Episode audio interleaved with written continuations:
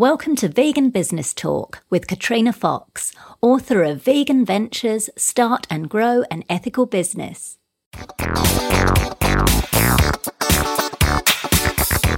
Hello, and welcome to episode 10 of Vegan Business Talk. I'm Katrina Fox, journalist, media trainer, and editor of veganbusinessmedia.com, the multimedia blog providing success tips for vegan business owners and entrepreneurs. In this episode, I interview Joy Pearson and Bart Potenza from Candle Cafe, Candle Cafe West, and Candle 79, which are vegan, organic, fine dining restaurants in New York City. This is another audio interview I did for my book, Vegan Ventures Start and Grow an Ethical Business. Now, Joy and Bart have been in business for several decades, so as you can imagine, they've got a wealth of experience and they were so kind and generous in sharing it with me. They're a lovely couple, and Joy's name is totally reflective of her nature. Um, she absolutely emanates joy. so it was a real pleasure interviewing them, and they also hosted the New York book launch of Vegan Ventures. In this interview, Joy and Bart talk about the number one way to get through the difficult, challenging times faced by small business owners in the beginning, and particularly if you find yourself on the brink of potential disaster. The importance of not compromising your values, even or especially when the going gets tough. The key ingredients that made their business successful over such a long period, and much more. Here's the interview with Joy Pearson and Bart Potenza of Candle Cafe. You're obviously very, very passionate about what you do. What, what was your why? You know, why do you do what you do? Well, for me, I'll start. I'm a nutritionist by training, and I also come from a family of doctors, and I felt that food was the most powerful medicine. And for me, it was, I, I made the transition by going into Bart's restaurant and having many meals and bringing many of my clients because I was a nutritional counselor. And um, I, I learned how it was better tasting, better for you, better for the planet, and it's it was such a beautiful transition for me and for Bart and as a team. Right.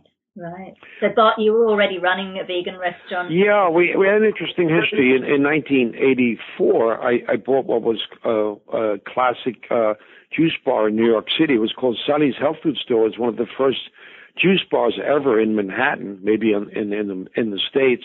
And I heard uh, that Anne Lindbergh had her juices there, uh, Mrs. Thomas Dewey, a lot of it was what we call the uh, you know the uh, layout of Manhattan. These are all on the Upper East Side of Manhattan. Well, those first two were anyway, and it's quite a uh, hoity-toity crowd up there. So, but the women in particular were into. We used to have an expression: "Women in limousines eat rice and beans." they literally would pull up in chauffeur-driven limos and come in for that food, and, this, and there's nothing more than 500 square foot place. 500 square feet, and I was a customer, and I'm going to tell you that there were lines around the corner, and that Bart actually. um just did it so passionately. And he had little um he borrowed from some neighborhood person kindergarten furniture. And that's what people were sitting on. Right yep. Bart? yep. Oh yeah. We were we were like you know i well that was before i met joy. I started i met joy in eighty seven she came in as a customer became a friend and and his story goes, I, made, I made her a sandwich, and her life was never the same. and that's the truth, actually. We're still trying to remember what was in that sandwich. Right? so we've been together 27 years. But you know, lately we've happily we've been happy getting a press, a lot of press, especially with the new cookbook, thanks to Joy. But I find that not, you know, it's not about bragging. We speak for our customers at this stage they tell us every day why they want and need our vegan organic food, and that and that's really the driving force. I think at this stage, for I I, I Joy would agree with me. Yes, sure and it keeps us motivated. We had a customer who actually we didn't even know was eating there every day after chemotherapy, and she passed away. And then some one of her friends came in with a dozen yellow roses and said we brightened up her life so much she wanted us to know that. Oh God, that's lovely. That's yeah, lovely. there's a lot, a lot of sidebars to all of this stuff, Katrina. And you know that keeps me going because if you can make somebody's life brighter and better, and with brilliant food that's fresh from the farm, yep. Absolutely. with no violence and no anger, and you know, really, it's amazing. It's what a gift for everybody.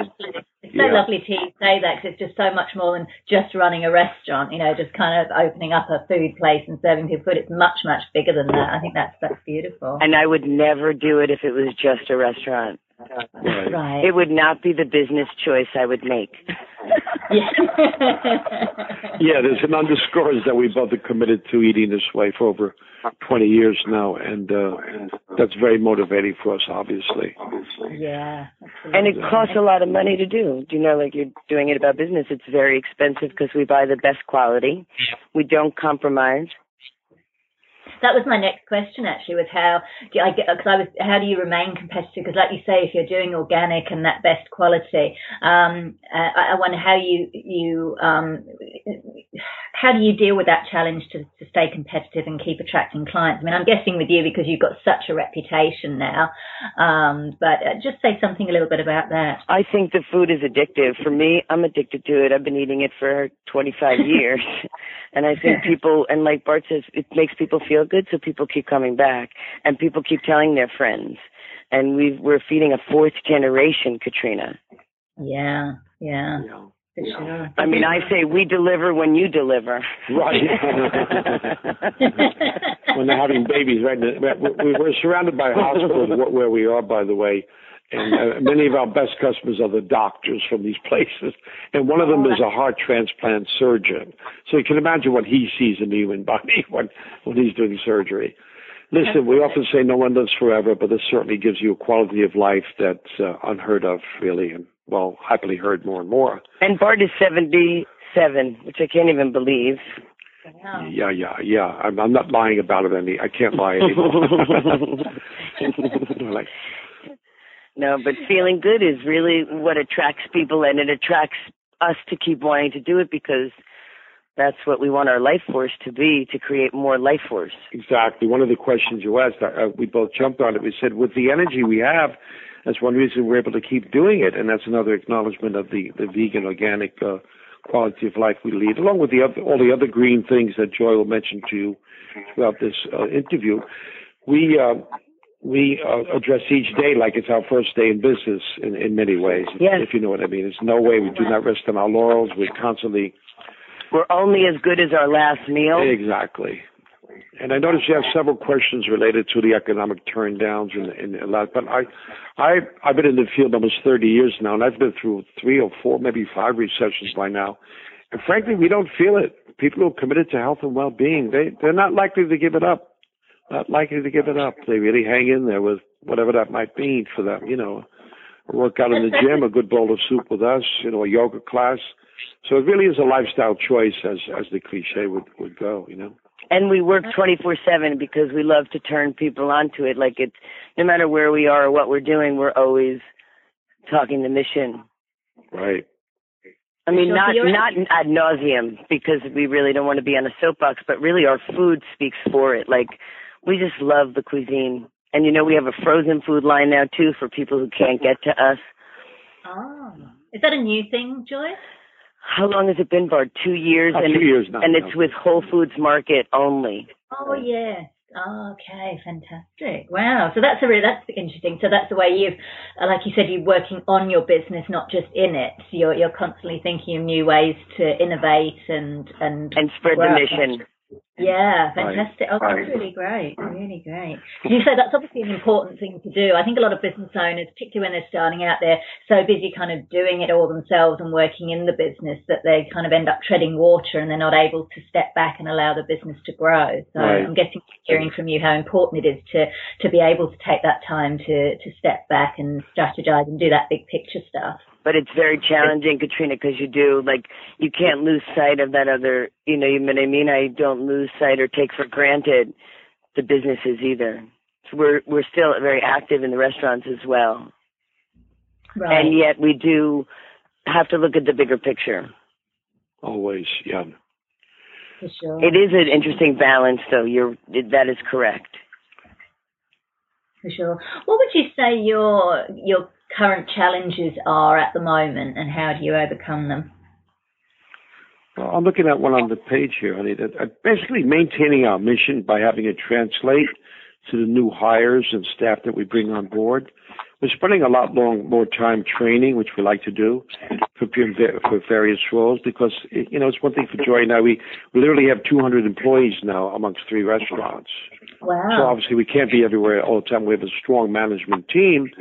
So we basically, you know, try to pass on our commitment and mission to them and et cetera, passes on down. And frankly, some people get it fast, some don't, you know. Some never quite get it. Uh, and we're also dealing with all those food allergies and, you know, gluten free and nut free. Exactly. It's a very that's a very high standard we have, and and what gives pride to the chefs too. It's like they made a birthday cake for a young boy. He was eight at the time. I think he's in college now, Katrina. but um he never had a birthday cake before. And because we're dairy free and because we got him special chip chips from Israel that had never touched even a dairy machine. That he had his first birthday cake. That's amazing. Yeah. And great training programs, I think, is what Bart was saying, and SOPs so everyone knows what's expected and you know that we're putting something in people's bodies it's a very high you know it's it's very high state I think your your questions were quite broad and interesting, Katrina. One, I guess we're talking the business side somewhat, but it's not about instant gratification. Mm. I think a lot of the young people going to business that you know really trying to be media heroes or something like that. I don't think Joy and I ever, what, what can I say, contemplated or meditated an idea of what it would look like a year from now or two. We just did it moment to moment. And here it is, you know, literally 27 years later, almost 30 counting the first one. So I don't think we could have projected beyond that, right, Joy? that remember we opened the very first one, we sat on the floor and, and cried out of joy and then cried again out of nobody came in for two years. we cried again as we were milking the crowd. Uh, that's a quick fun story, Joy. You want to share that with Katrina? How when we moved? Um, yeah, you talk about. So we were really we had you could have bowled through the place. There was nobody coming in. We had moved several blocks from the restaurant. I told you about 500 square feet that had lines around the corner, and we moved to this new location and no one came in. And we had, you know, raised money, and we'll tell you the fun way we raised some money, and we raised money from friends and family and customers, and you know, we had a lot of pressure on us. We had to like make this work. We took no salary. We took seriously. This is you might have tell us in your book. That we took no salary from us two years. I think it was more than that, but I yeah. think Bart has selective memory. But we um we sold everything we had. We really like we were so committed. Um what was part of my story now that I went backward? Well, about how people. Oh, so I know. Yeah. So we we decided that maybe because down the block was a restaurant that was serving eggs and dairy, and I said, Bart, I think we need to maybe put that on our menu. Maybe we need to do scrambled eggs for breakfast or something for people, and then also offer scrambled tofu. Like, I don't know. Maybe we'll just have to do that. And I called an organic farmer and I said, Can you tell me how? You get milk from your cows because we're very, you know, we really want to make sure everybody's vetted and we know where everything's coming from. So, we, so he starts to say to me, "We rape the cows," and I said, "It's an interesting word. Why would you use the word wow. rape?" And he goes, "Well, that's a term we use in the industry." And I said, and he goes, "We also have rape racks where we put the cows." And I was like, "Whoa!" And then I was like, "Okay, let me overlook that. Keep going." And then cows get impregnated and and um then they give birth. And and I said yes so and we let the baby stay with the mother for a day. I said you're an organic farm. Why only a day? He said either lady you want the milk or you want me to sell the milk. I mean either you want the milk or you want the baby to have the milk. And I said I'm very clear. I want the baby to have the milk. Thank you for being so honest with me. Yeah. That was very honest of him wow. Very honest and it really did make our decision. Like it really was, you know, we thought we would do it. We did try, I think, organic eggs for a day, but I something about it I couldn't tolerate the smell in the restaurant. Something was really just didn't resonate. So that was done in a heartbeat. right. you know, and that's uh, beautifully put by Joy, and that's exactly what happened. Uh, we just, you know, really the first couple of years was crazy. You know, we had some business, but not enough to meet the nut or you know what our expenses were, but uh, in New York, I don't know what applies in Australia. In your book, along came the New York Times, and we got a very early review, and that's a very powerful publication in in, in yeah. the tri-state area, and that turned it right around. I mean, People that and Howard Stern. Howard Stern, yeah, we had. And we got, and we also got um similar, commercial, yes, right? a commercial, an, a Visa commercial. Oh, okay. So we felt like we had a destiny. No bones to pick at the Candle Cafe. Right. nice. and it was a free Nope. ad. It wasn't. We didn't pay for any of it. It was brought to us by somebody who was like a angel investor. And um and but Bart, the really the most magical part was Bart has won the New York State Lottery, and the first win was Friday the thirteenth. Oh my gosh. That was How the seed money in That 1990. We won that in 1993, and that became the seed money for what we built in 1994. So Providence was providing for us. We knew we were sort of divinely guided somehow Right. because we were felt we were doing the right thing. So that was sort of a confirmation that keep doing it. Oh wow, that's amazing. Yeah, That's lovely. all Wait a minute, and he won again, Katrina. right. Twice. We, we didn't win the million dollar game. It was a, a, a We won smaller game. fifty-three but- thousand dollars. It wasn't enough to open a restaurant, but it was a s- you know it was a, a small amount to know that there was a there was as we've shared, honey, that when we when when we commit, Providence provides. and we you- committed. Yeah, is what. And I said about the reviews and everything else. It seemed to be not to get too hairy fairy with you or your potential readers or other entrepreneurs who may want. Uh, perhaps I don't know. Whatever power you believe in, there was something leading us.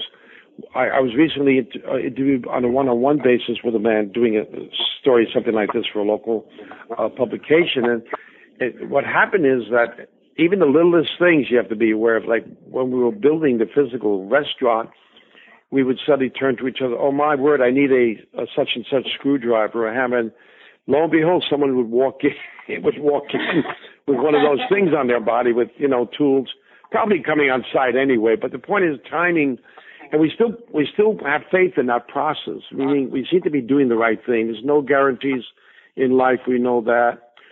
We've seen many, you know, many people come and go in any kind of restaurant business, and, and there are a lot of weird statistics in New York, you know. And we're humbled by the challenges of it. Don't get us wrong. We're still humble to Yeah. this day. Yeah, yeah. Absolutely. I love that. I guess I'm really loving that the fact that people can know this about you because obviously from the outside you seem like amazingly, you know, successful entrepreneurs, which you are. But I think that's really good to hear that even for those first two years, you know, it wasn't easy and that you, you did struggle, but you did commit and you manifested, you put out the energy that, uh, you know, you wanted this to work and it worked. I think that's a re- that's really good for people to hear because, you know, when someone's as successful Right, as you, people right, go, oh, well, right. you know, it, it's different for me, but it's like, well, no, actually, you know, this, this is how it was for you guys. So thank you so much for sharing that. I really appreciate your Thank honesty. thank you. And edit us everywhere, anywhere you want to, Katrina. No, it's it's very emotionally daunting. And again, later on, in one of your, your questions, I mentioned the fact that a mentorship is very important in any business. I think, especially this, and having a great partner like I have in Joy, and hopefully, and I have in Bart. Uh, is really big. So when you can, and, and uh, being bad boy that I am, I once put out that I would like to have a woman business with me. I've been on my own for about 10 years before that with another crazy Italian like me. anyway, she appeared and the rest is history. But it's something about that. And obviously, as the time goes by, you know, we share our strengths and weaknesses too. And, uh, it's, you know, we have our moments, we have our tough moments, but managing a lot of people is a, is a big challenge. And trying to keep everybody, you know, in sync and on purpose is big. Yes, uh, that was one of my questions actually. Was how how do you go about finding and keeping experienced and motivated staff, especially I guess in the food industry? There seems to be generally quite a high turnover within that industry. So Right. how, how do you go about doing that? Well, Joy, we could both jump on that one. That was good. Actually, you had a great answer for that one when you were going through it. You said we do it by offering health insurance, by taking good care of people, caring for people, and you know, um, and feeding them great food, and um, we try to do as much as we possibly can. do we uh, invite them to take classes, different doing things, send everything them from classes. you know, not the world is so technically uh, solvent, not me, but we'll get to that later. One of us is a Luddite on this call, and it's not Joy. I don't think it's you. Uh, I can't hold out much longer, but uh, but we do send them to classes, and we send them to uh, Motivational like, classes. green uh, uh, Joy and I personally belong to a lot of organizations, everything from animal rights to the, what we call the green movement. You know, we, we're, we're a certified green restaurant, by the way, along cool. with our vegan and organic commitment. Wonderful. And SVN, which is the Social Venture Network, Bart's been a member of for a long, long time, and we love to go to conferences that they have. It's very motivating and exciting, and he's a, a very important person to Green America, which is also, the, and he just talked about the Green Restaurant Association, which Bart has even trained other restaurants on how to be green. Yeah, we're Oh. the, one of the first restaurants to compost our rubbish and uh, do recycling. It's not pretty SOP around a lot, but we were invited to uh, introduce other restaurants to what we we started that aspect. Bart started that. He was the first restaurant to compost, I think, in Manhattan.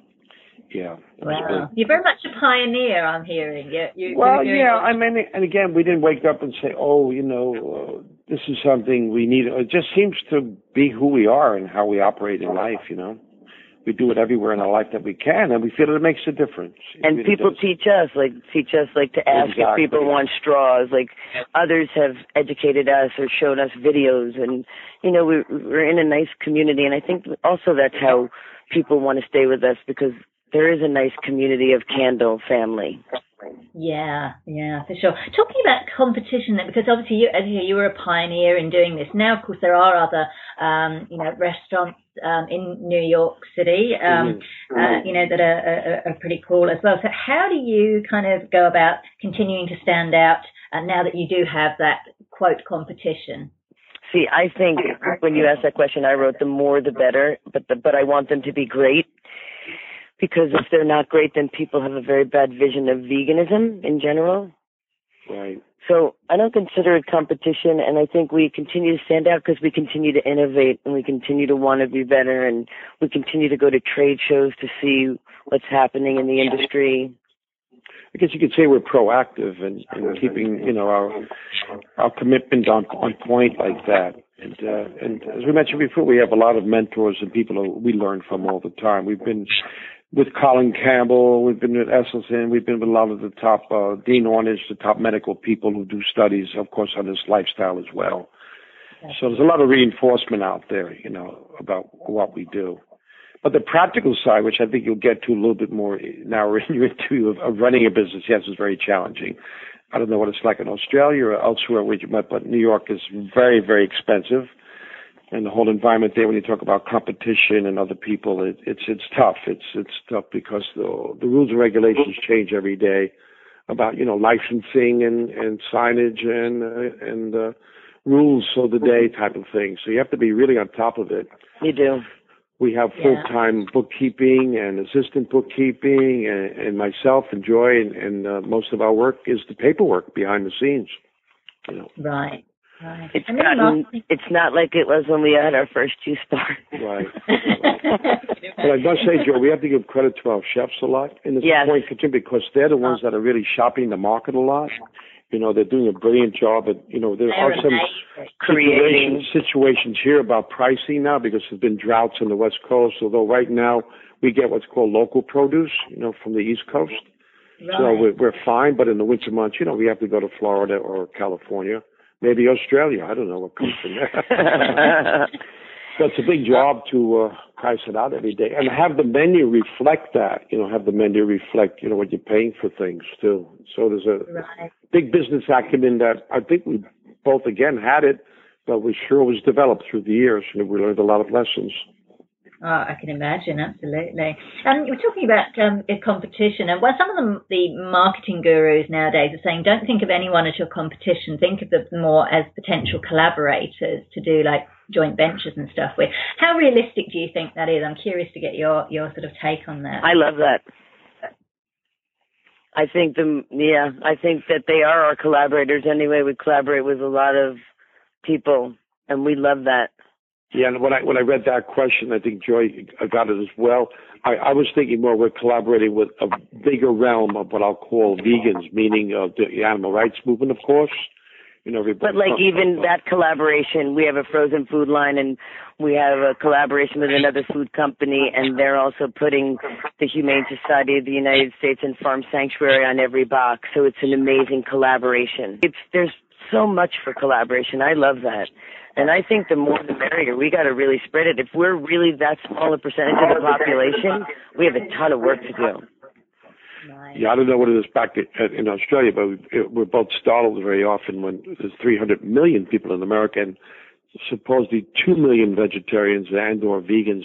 But we just heard that a lot of the young, younger people under 18 are are getting into it now a lot more. oh, know? and you know what else? That's another good, Trina. Another good point is that 90% of our customers are not even vegan or vegetarian. Good point. They just they just right. love great food. Very important point. They're yeah. just good foodies. They love great food, but they don't have the lifestyle.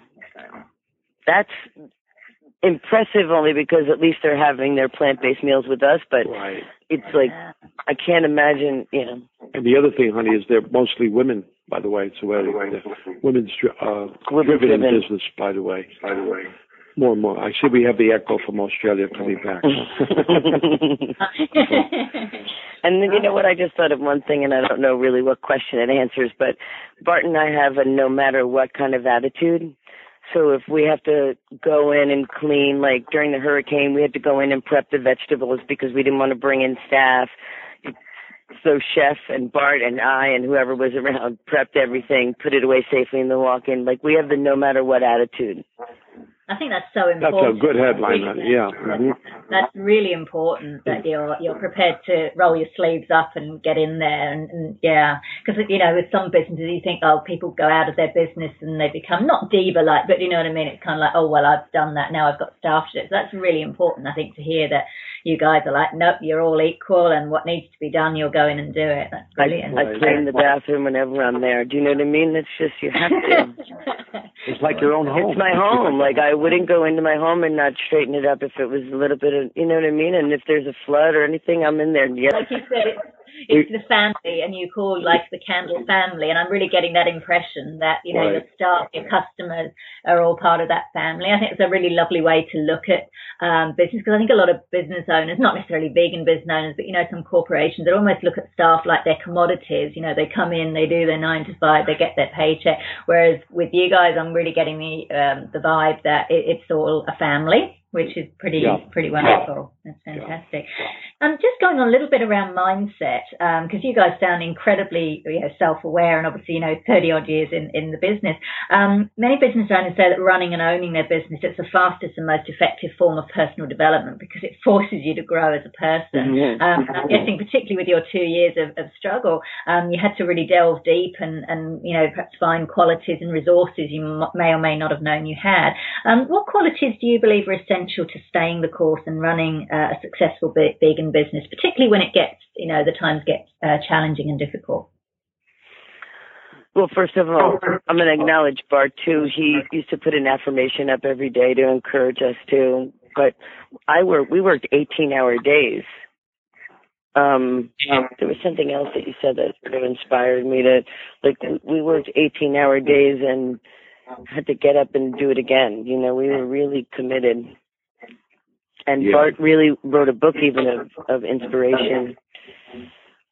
Bart, did you have something to say? Yeah, I look two ways on a one way street. It was sort of a daily word type of thing. But I, I guess what we, we, we touched on a little bit before, but you know, it wasn't about. It was a lifestyle choice. Let's face it, with long hours, and um, there was something about the pleasure of a job well done. I think that Joy and I both share too, and you know, somewhat relentless.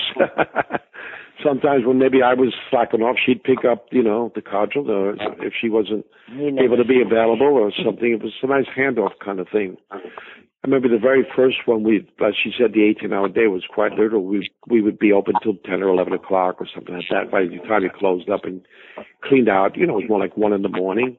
We happened to live in the neighborhood, uh, so we were, you know, we managed to get some sleep. But then she'd be back on the phone at four or five in the morning with the chef discussing the next day's menu and, wow. and, and you know critiquing what might have happened the day or the night before. It's relentless. Oh, I know it. I used to, I used to think when we came home that we had lived two weeks in one day. Like right. I still used to say, Bart, I don't think people have this many issues in two weeks as we have in one day. right. Because if it wasn't a refrigerator or an employee or like it was always something. It was always something. Exactly. Exactly. It was relentless. And it's not our intention to scare anyone from wanting to go because we obviously do it. I mean, we know entrepreneurs that own not vegan restaurants necessarily, but they own, you know, 10 or 20 enterprises and somehow or other they're able to do that, you know, with, you know, with proper leadership and management. And I, I think we, we've created a unique niche in some ways. And as one of your earlier questions, I think we've, we've also at this stage especially taken vegan organic to a, a fine, a fine dining experience. Uh, we, I don't know if you, you probably know, but we feature fine wines and uh, eco bars and in, in all of our restaurants. Actually, they told me today we planted over 10,000 trees in the rainforest in India, right? Isn't it? And that's oh. because we sold one cocktail with the that was their program from the beverage company. So we like to say we had everything had a mission, you know, alcohol with a mission, all all small based. We actually went to the gin mill to look at how our gin was made with the staff. That's fantastic. Yeah, we like connecting with source too. Right, that's a really good point. You know, we also had a nice history, I would say, of the the, the people we buy from. I mean, we're, we're we're feeding fourth generation. We're hiring third generation. We're also dealing with suppliers that we've been dealing with for 20 or 30 years too, and that's that's great stuff. I mean, especially organic farmers, you know. And Joy often says when they bring that stuff in fresh in the morning, and it's on the menu that night. You can't beat that. I don't care what your commitment is. For nutrient density, for freshness, for integrity. Yeah. Yeah. For sure. So what I'm hearing is that you need commitment and passion and willingness to develop relationships right. with people.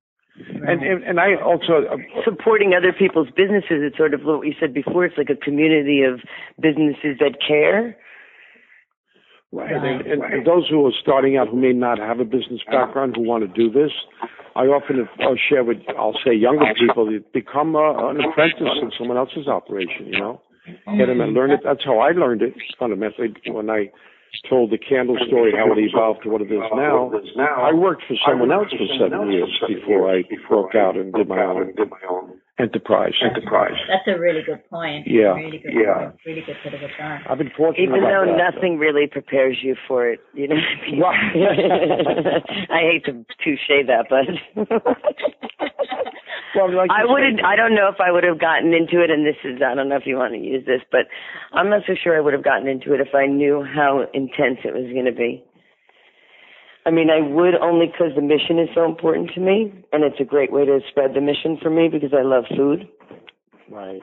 But you're dealing with a perishable item, as Joy often brings up. You know, you're dealing with a retail operation, a perishable item, yeah, and a wholesale facility and a manufacturing facility because you're producing your own food. Right. it's not like you're coming in and stocking.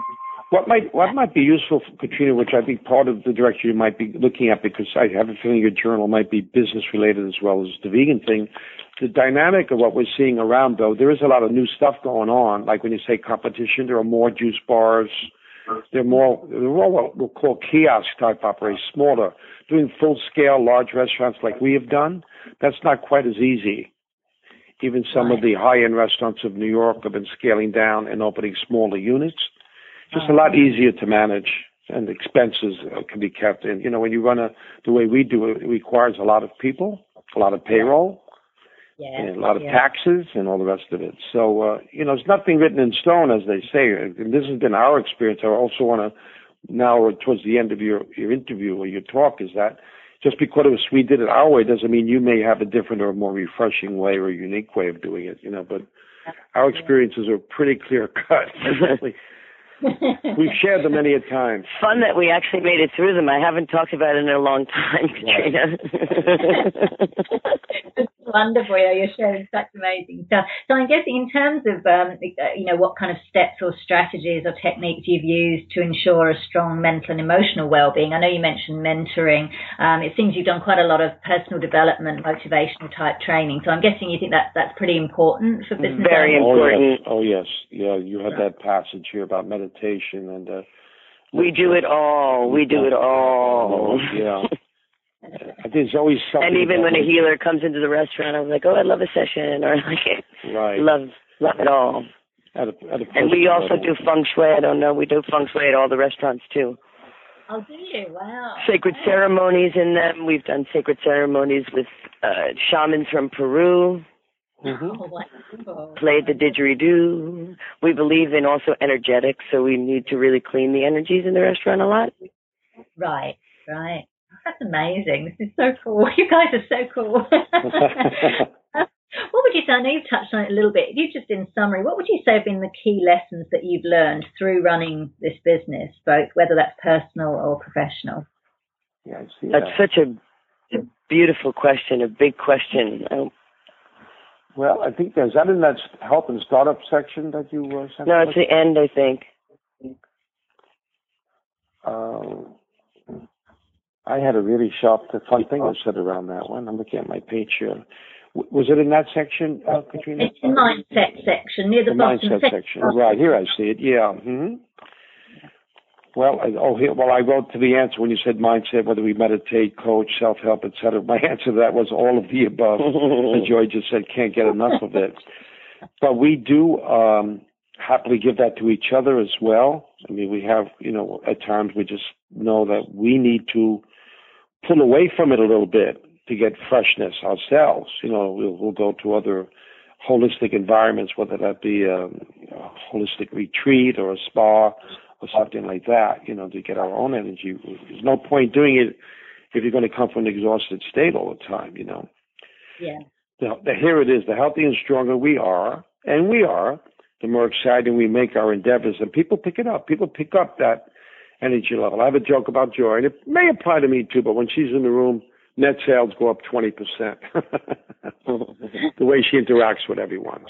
Ah. I think a lot of the too. that's one of our big challenges with the younger staff that we have. They we we have set up a paradigm that's you know pretty useful for a new employee. They can come in, they'll fit into a slot, whether they be a waiter or a bartender or something. And but people, uh, we could do a whole other study about humanity. I get a little philosophical, but people are very distracted these days here in America. I don't know we could say around with all the world conditions going on and the bad news everywhere. People are like, you know, they, they, they need a little bit of how can I put it, reining in and, you know, keeping them excited about whatever it is, whatever it is you're doing. You know, whether you made a movie or something. You, you, people have just got so much on their plate, and with social media now, it, it, it's a, it's a dynamic. Everybody's super busy, and once you have them, what I'm trying to say is, once you have them in your environment, be it a restaurant, it's it's important to, to establish a relationship Yeah. with them and not just treat them like, oh, here's another person coming in the door, you know. So we're great believers in the acknowledgement, the hello, and how do you do, and did you have a good experience, and can I help you with more water, and so like Yeah. this part is not, it, believe it or not, that's not SOP with most people. it has to be taught. it has to be taught. So our biggest lesson, though, uh, there's been so many big lessons. I mean, like I said, I think lessons come in so much faster because you're in, with the public all the time. Right. I'm just trying to think of my biggest lesson. I guess to stay grounded and be loving. But I think there's probably another better one in terms of, and then, you know, I guess it's it's that, and to keep a positive attitude, and I think to stay around that language exactly. and to remind yourself of that language because you can get very caught up in a lot of stuff. And I think we have we have to allow more as we do the process of other people's input. We're open to critiques and being, you know, told new ideas. A lot of the best stuff comes right out of our staff. You know, We had one staff member, they do um, a complaint jar. They don't want complaining on premise.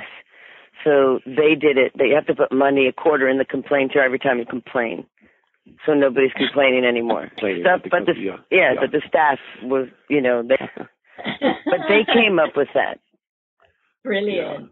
It's brilliant. I think it's so brilliant. just they. That's a good So point. to make it, you know what? To make it fun and celebrate every day, I think is my greatest lesson because we've had so many customers and I've had two very, very close friends die this year who I spent a lot of time with during their dying process. And she really taught me really to celebrate every day. And so no matter what we do, and I think Bart teaches me this every day too, is there's no separation, whether I'm doing dishes or I'm entertaining somebody at the restaurant Mhm. of a celebrity status. It doesn't, it's no different. Yeah, Beautiful. quite a blend. Yeah. So lovely. You've got such an amazing attitude. This is just gold, you know. I just so looking forward to sharing this with people. Because it's so important. Um, what, if any, uh, just on the yeah the help, uh, professional help and startup section? Um, I'm guessing you mentioned mentors. I'm just curious. Have you used over the years sort of other um, professionals like, such as I don't know business coaches, marketing professionals, PR people at all? We've used some um, some consultants, yes some business consultants and people who have been in the restaurant business for longer than we have to learn more. And we have sought out, you know, we've learned also another great lesson, I think, is when you don't know something to go to the professionals. Like if you don't know something about a legal matter, go to a, go to a lawyer. right. And it's so yes, we have used them. You know, I don't know if we've been completely um you know, we've taken what we've taken from it. It's been right. It's been um uh it's been rewarding. More the practical side of running the business. They weren't exactly aligned with our mission in each case, but they might have had background on on what on wine service or on, on how to uh, have your bottom line look better or something like that, or how to.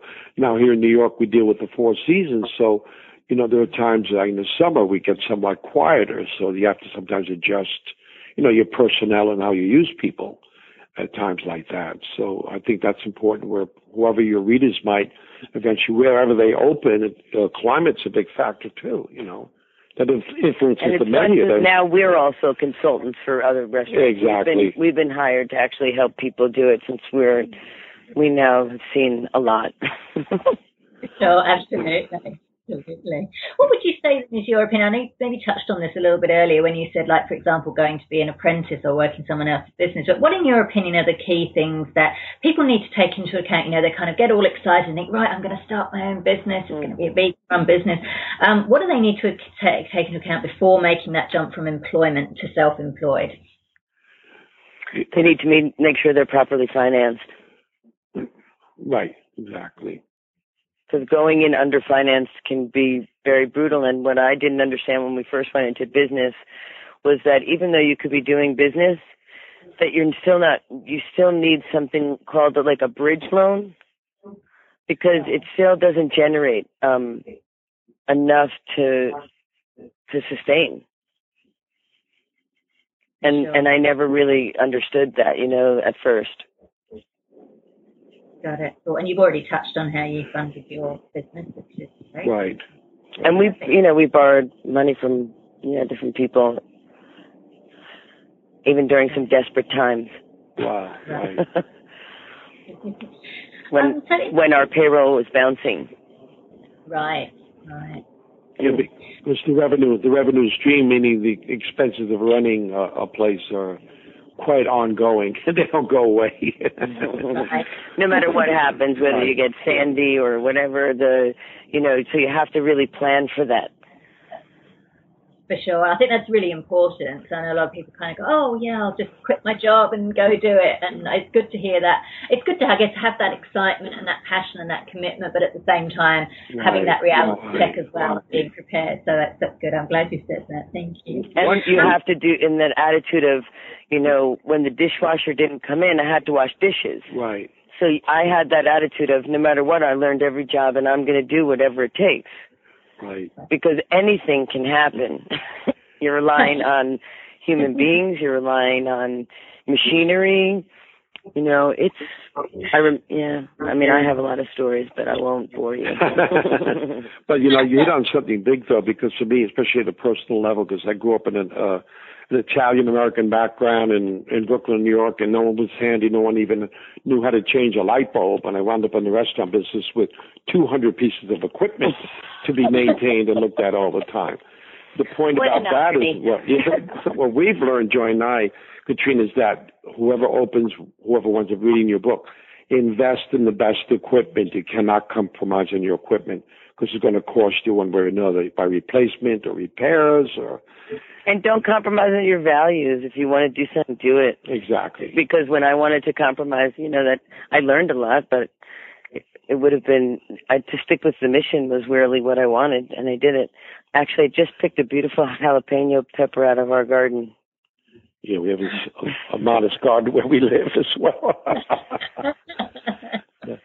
were, you, were you hoping to uh, uh, write a book that was for uh, startup vegan restaurants, Katrina, or um, not just restaurant, but basically um, the, so aspiring vegan business owners and entrepreneurs. But also, I think existing vegan business owners will get a lot out of it, particularly some that have been, you know, maybe not been going quite as long as you guys. So it's really, um, it's kind of a book that I know I would like to have read, and I right. couldn't find around it. And once I started bouncing the idea of people going, yes, yes, you have to write it. It's so cool. So, um, yeah, it's really to, to, to help people, um, particularly those who are wanting to or in the early stages of their vegan business or those that want to, that are existing but want to grow. Um, so, Wonderful. What's and the, Katrina, will we be able to read it before? Will I be able to to look at it before you print it? Oh, yes, what I'm going to do uh, with um, with all the contributors, what I'll do is I'll email you your quotes in context, so you can just make sure you're happy with with those. okay. Sure. Yeah. That's wonderful. Do you hope to have it be something you would use uh, internationally, or are you trying to do it for oh, the Australian market? Or no, no, no, it's very much international. So a lot of people I'm interviewing are from the US, Canada, Australia, and the UK. They're the kind of four countries I focused on. I mean, I know there's Asia and there's other countries, but it, it was just getting a bit unwieldy. So I focused on those four. But I mean, I've already got people from like Denmark signing up saying, let me know when it's ready. I want to read the book just out, out of interest. So yeah, I think it's definitely um, definitely global for sure. How exciting! Yeah, that's great. As Joy said, if we could be supportive in any way, um, I mean, I, there's so much there's so many layers to everything we've shared with you and you got it you got the picture you got the whole picture nothing no other agenda but uh the individual stories that evolve i mean we've we've also written a lot on our subject too we've had a lot of you know been published quite a bit in trade journals and stuff like that so uh, I like I like that personally. I mean, so is Joy. My vegan well, ham. Well, Joy, tell her about your other your other major commitment to the school lunch program oh, in yeah. New York. Um, I am the board chair for the New York Coalition for Healthy School Food, and actually oh, called the Coalition now for Healthy School Food. And I work with the Department of Education, Department of School Food, and we're developing plant-based recipes. And we're actually um, working on. Uh, we have a, a plant-based menu, a, a alternative menu they call it. It's not actually all plant it has some dairy in it, but they're implementing it in some schools, and we have our first vegetarian school in Queens. I read about that. I read about that on social media. I shared that. I was so excited. I didn't know you were involved in that. That's oh, it is so exciting, and we've done family dinner night at that school. And I had a woman jump on the table once in a school in Harlem, and she said, "My cholesterol is lower, my diabetes is gone, I'm no longer asthmatic." my blood pressure is lower. I mean, she was just, and she goes, and I lost 16 pounds, and just because my kid's in this program. So that has been extraordinary for me. It's a rippling effect. You could hear just spreads. You know, we have a lot of missionaries. We we we feel.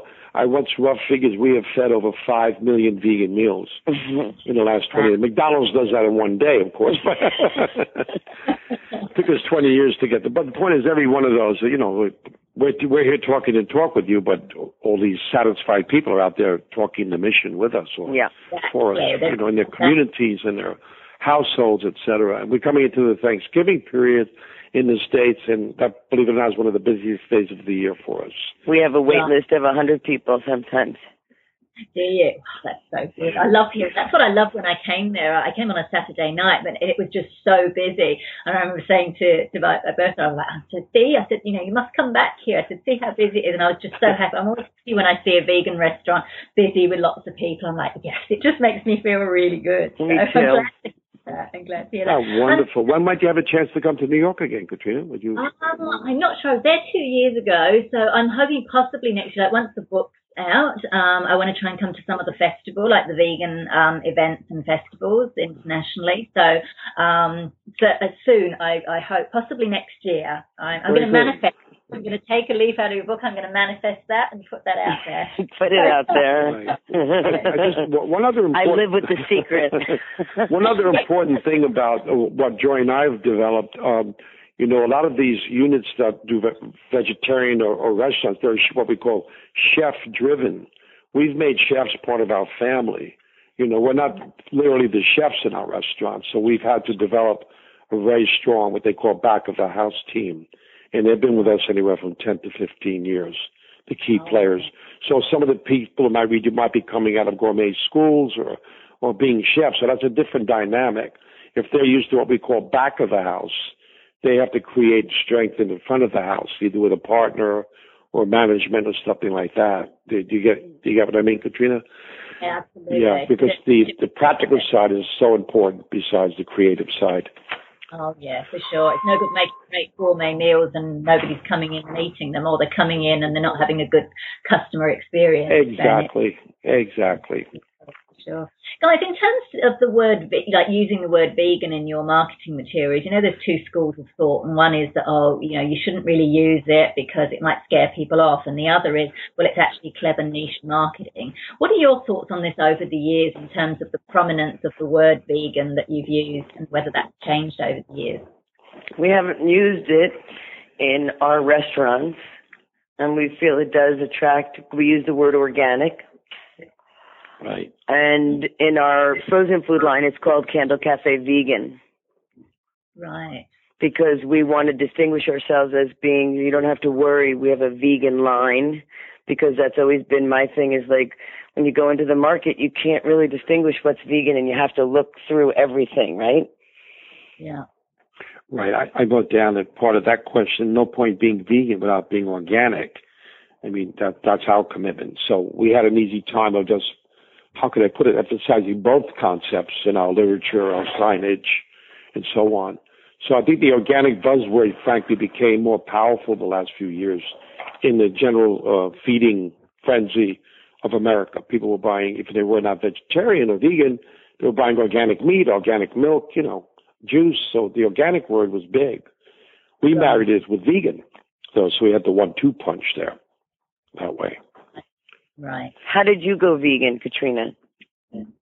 Um, I went vegetarian when I was 11 when my mum told me that the beef burger I was eating actually came from a cow and I was horrified. So I stopped eating um, fish and, um, you know, uh, burgers and stuff. Um, and then when I was uh, about 1997, um, I got back into, I'd been involved a little bit with animal rights um, and, and then came away from it. Then I got back into it and I was on a bus on a demo to close down a, a farm that bred kittens for vivisection and a school teacher next to me, just asked me what I was eating in my sandwich, and I said, "Oh, it's cheese and marmite." And she said, "Oh, right." And she said, "Should I'm a vegan?" And I said, "Oh, what's that?" And um, you know, I said, "Oh, my cheese is vegetarian." And then she explained to me about, like you said, the dairy industry, um, and I was shocked. I had no idea. And I yeah, I was shocked too. And I felt that was the final hit for us too. We went to one of well, we went to a good place. We went to one of the sanctuaries where the animals were saved, and uh, we saw the videos and the films about the other stuff. Pretty horrific. So I just went vegan pretty much then and there. I just went, okay. And I sent off my animal free shopper from the UK Vegan Society because I'm from the UK originally. Um, and the next time I went shopping, I went there and it took me about three hours, three times the amount of time it would because I was checking all the ingredients and all the rest of it. But there was no turning back. I think once the, my eyes were opened, it was just like, wow. And I felt guilty. I thought, I've been vegetarian for all this time, but you know, I've been wearing leather shoes and belts and drinking.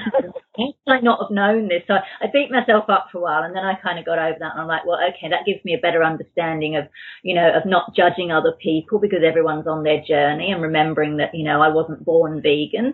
Um, so yeah, that, that and that is so important. All those are the biggest lessons I've learned too.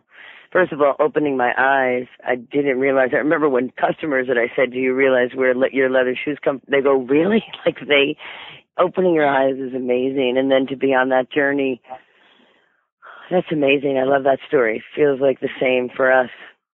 And we weren't born vegan either. I right. certainly wasn't. Right. Oh yeah. And once you learn it all, you can't you can't look back. And also, not to beat yourself up is a great lesson too, isn't it, for all of us? what a wasted time. exactly. Help nobody. Uh, once I clicked that, I was like, okay, yeah, I get it now. I'm just being just being self indulgent. You know, it's kind of like let's put the energy somewhere positive and do something good. And that's it, though. That's really it for any new business owner too. It's like put the energy into doing something positive. Right. Yeah, for sure. You know, you mentioned, I know Bart, you mentioned you're uh, a bit of a Luddite when it comes to technology, which made me laugh. In terms of the business then, in terms of marketing and the kind of marketing strategies that you use, um, what are you finding the most effective? And if you're on social media, like particularly with social. Take it easy, you two. Well, I'll hand a lot of that to Joy, but off the top, everyone, of course, word of mouth is still the best. Right. And since we're such an, in our personal case, in niche market, we, we get a lot of press through the years. Uh, we have a, by now, a press kit that's probably, you know, 20 pages deep with cutouts. And Joy did a live TV appearance this very week, by the way, uh, for her new cookbook on, on local uh, TV. So that was a big impact. But Joy, I turn so tell her about Facebook and Twitter. And well, we have, we have. I'm not very good at it either, to be perfectly honest. It's not my bailiwick. Um, but we have people in the organization who do it. Do I know how effective it is? I don't really know how effective it is. I think it's effective if you have a message to put out, but I think people are deluged with messages. So um, yeah. I, I don't use it that well right now. I think we use it okay as a business, but we don't. And to be perfectly honest, we don't have a marketing plan per se. But apropos of that, we are on a lot of apropos other, to that, we do have a great marketing thing that right, happens. Right, but we're on dozens of other people's websites. Yes, and we everybody green or animal rights. We're on those. We get a lot from something called Yelp in the New York area. I don't know if you heard of that out, you know, yeah, home. Yeah, it was one of those, you know, um, where they recommend places type of thing. But the customers write in, so it's based on reviews from customers. But we are looking at marketing marketing strategies now because the world has changed a lot since Bart and I started. Without a doubt, this very week that we we stopped in where you ate at 79, and there were 20 Japanese eating in the restaurant, and they had heard about it from some network of they theirs. the internet. So that's happening, right? The internet. And we get also a lot of Japanese. um what are they called? Gu- like guides? Guides, travel guides. We're in a lot of those. And there's a lot of how can I put it like you're doing it? There are a lot of themes that we that apply to us. You know, whether someone's doing a a sports thing, like during the tennis matches in New York last month, there was another film crew there doing a a story on the Williams sisters because apparently they were eating all or mostly vegan. Yes, I read that. Yeah. So that was going. And Djokovic, the other guy, we we have fed him gluten free. Gluten free. But on a given day, as Joy said, so two people from Australia, they they have yeah. found us in your guidebooks or wherever. In other words, if someone pulls up vegan wanting to come to New York and they're living in Australia, we're going to pop up. Right? Well, you did when I did a search. You came up when I was I typed in vegan restaurants in New York City, and you guys came up. And then I asked a friend of mine who'd been to New York recently, because the last time I was there before two years ago was like 20 years ago. um, I said to her, you know, what do you recommend? And then you were actually the first that she said. I said, right, where do I need to eat? And she ran me, and I said, look, I'm only there four days. Um, and she said Candle 79. And when I went on your website, I actually really liked your website as well. I like it really kind of gave that impression of kind of fine dining. I was drawn to it, so I'll just give you that feedback just as a yeah customer. Um, I was very much drawn to it, and I'm like, right, yeah, that's where I want to have dinner with with Sam. So yeah, I yeah. love that. I love That's that. Working. Marketing is definitely working. yeah. Well, we get and we, we do. We have employees. You know, we have management that is very into it, and young people who are very excited about developing it. So right. we will have to figure out a plan that works for the for the employees we have, and that that won't distract as much. yeah, we take we take comment cards in the rooms too. So yeah, after great. all these years, we literally have thousands of people's emails that we've put into our system. So like announcing a new cookbook or something of that nature, that goes out to that list. Yes. It's not that type of thing. And that's a great thing. So we invited everybody to our cookbook signing party that we had in Dumbo, Brooklyn. So we do have that. And I think we have more than we think we do. Oh, for sure. and we have a lot of Facebook, you know, excitement. And then we just paired up with um, Earth Balance. I don't know if you know their product, but they have a wonderful butter, a vegan oh, butter. It rings a bell. And they they did a giveaway of our book, and they had, you know, what did they have? They had thousands of hits on it. It was amazing. Oh, wonderful, wonderful.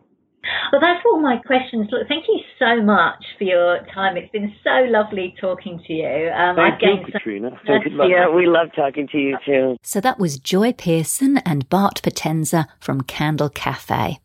You can find out more about them at candlecafe.com. And you can find the link to that as well as Candle Cafe West and Candle 79 at veganbusinessmedia.com forward slash podcasts. And now for our vegan business news roundup. Hampton Creek, makers of Just Mayo, have announced plans to expand far beyond egg free sandwich spreads.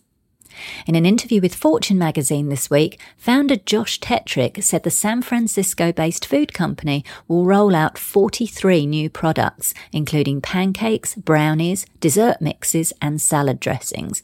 And apparently 38 of the new products will not be mayo. But that alone is not the only big news. These products will be available in large retailers, starting with Walmart and Target. Tetrick told Fortune that the company was never going to be only a mayo business, and its vision is to make plant based foods more accessible to the masses. Now, obviously, this is fantastic news because that's exactly what we want. But it'll be interesting to see how they fare with these mega retailers because vegan product businesses can often get screwed by supermarkets. and there's no nice way to say that. So I'm just going to call it like it is. And I've certainly heard examples about this happening. Hopefully, with the massive public profile that Hampton Creek has got after being catapulted into the spotlight when Unilever sued them, saying they couldn't call just mayo mayonnaise because it didn't have egg in it, uh, hopefully, all that publicity and public profile will go some way to protect them from any potential issues. But it's great news, and I'll certainly be watching this with interest and reporting updates here on the podcast. Miyoko's Kitchen has added two new products to its inventory of vegan cultured nut products. Apparently, they're not allowed to call them cheese because of certain US laws, but essentially, the company produces amazing vegan cheeses. I absolutely love Miyoko's cream cheeses. They're delicious, they're organic, they're healthy, and founder Miyoko Schinner is an amazing entrepreneur based in California. So I'm thrilled they've launched a couple of new products. So the first is European style cultured vegan butter, which the company says cooks, bakes, spreads, and tastes like butter. It's made with organic coconut oil and organic cashews, and this is pretty big, it's made without palm oil. But wait, there's more. It's also gluten free. I love how we can have these healthy products uh, and food that are also amazingly delicious. So, very excited about that. And the other product will delight those of you wanting a delicious melty cheese. Vegan Mozz is, according to Miyoko's Kitchen, just like traditional buffalo mozzarella only without the cruelty, of course. Miyoko's products are available at selected Whole Foods market stores and other specialty grocers across the US, and the company is currently expanding their distribution. Well, that's good because I want to get my hands on these. A vegan ice cream parlour has opened in London, in Soho, which is right in the centre of town. Yorica on Wardour Street is already racking up a heap of media coverage, including reports in the Evening Standard and the Independent. It claims to be London's first allergy free restaurant. All its products are free from nuts, dairy, gluten, and eggs and all animal products, which is fantastic. Now, a look at the company's social media channels reveals an amazing array of colourful, delectable, yet healthy and cruelty free treats, including ice cream, which is made from rice milk. And this is important because, you know, a lot of vegans are happy about this because often when we go out, we only get to choose sorbets rather than actual ice cream. Uh, the company also is producing frozen yogurt and shakes. The toppings are pretty amazing too. They include marshmallows, chocolate sprinkles, gummy bears, and much more. And I can't do it justice just by talking about it, so do go and check out the photos on Yorica's social media channels. It's spelled Y O R I C A. And you can bet it is first on my list to visit on my next trip to London. I'm actually from London originally. And in fact, I used to live in Soho, so I'm very happy to see this fantastic new business start up. And finally, Australia is set to get its very own vegan magazine. Australian Vegans is the brainchild of vegan publisher extraordinaire Kathy Divine. Kathy's published Plant Powered Women, which I'm proud to have a chapter in, Plant Powered Men, Vegans Are Cool, and Everyday Vegans. In addition to all these books, she also runs the Vegans Are Cool website, featuring interviews with vegans across the globe. Australian Vegans is part magazine and part journal. And what's particularly unique about it is its focus on ethical leadership and its aim to not only appeal to vegans, but also to get the publication into the hands of influencers in business and politics.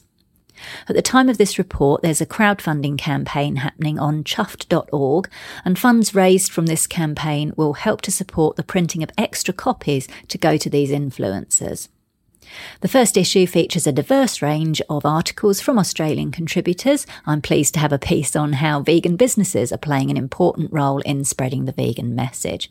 And you can find out more about Australian vegans at australianvegans.com.au. So that's it for this episode of Vegan Business Talk. Thank you so much for tuning in. If you enjoyed the show, please consider giving it a review and a rating on iTunes or any other platform you're listening on. I'm Katrina Fox from veganbusinessmedia.com and I look forward to catching up with you in the next episode. Bye for now.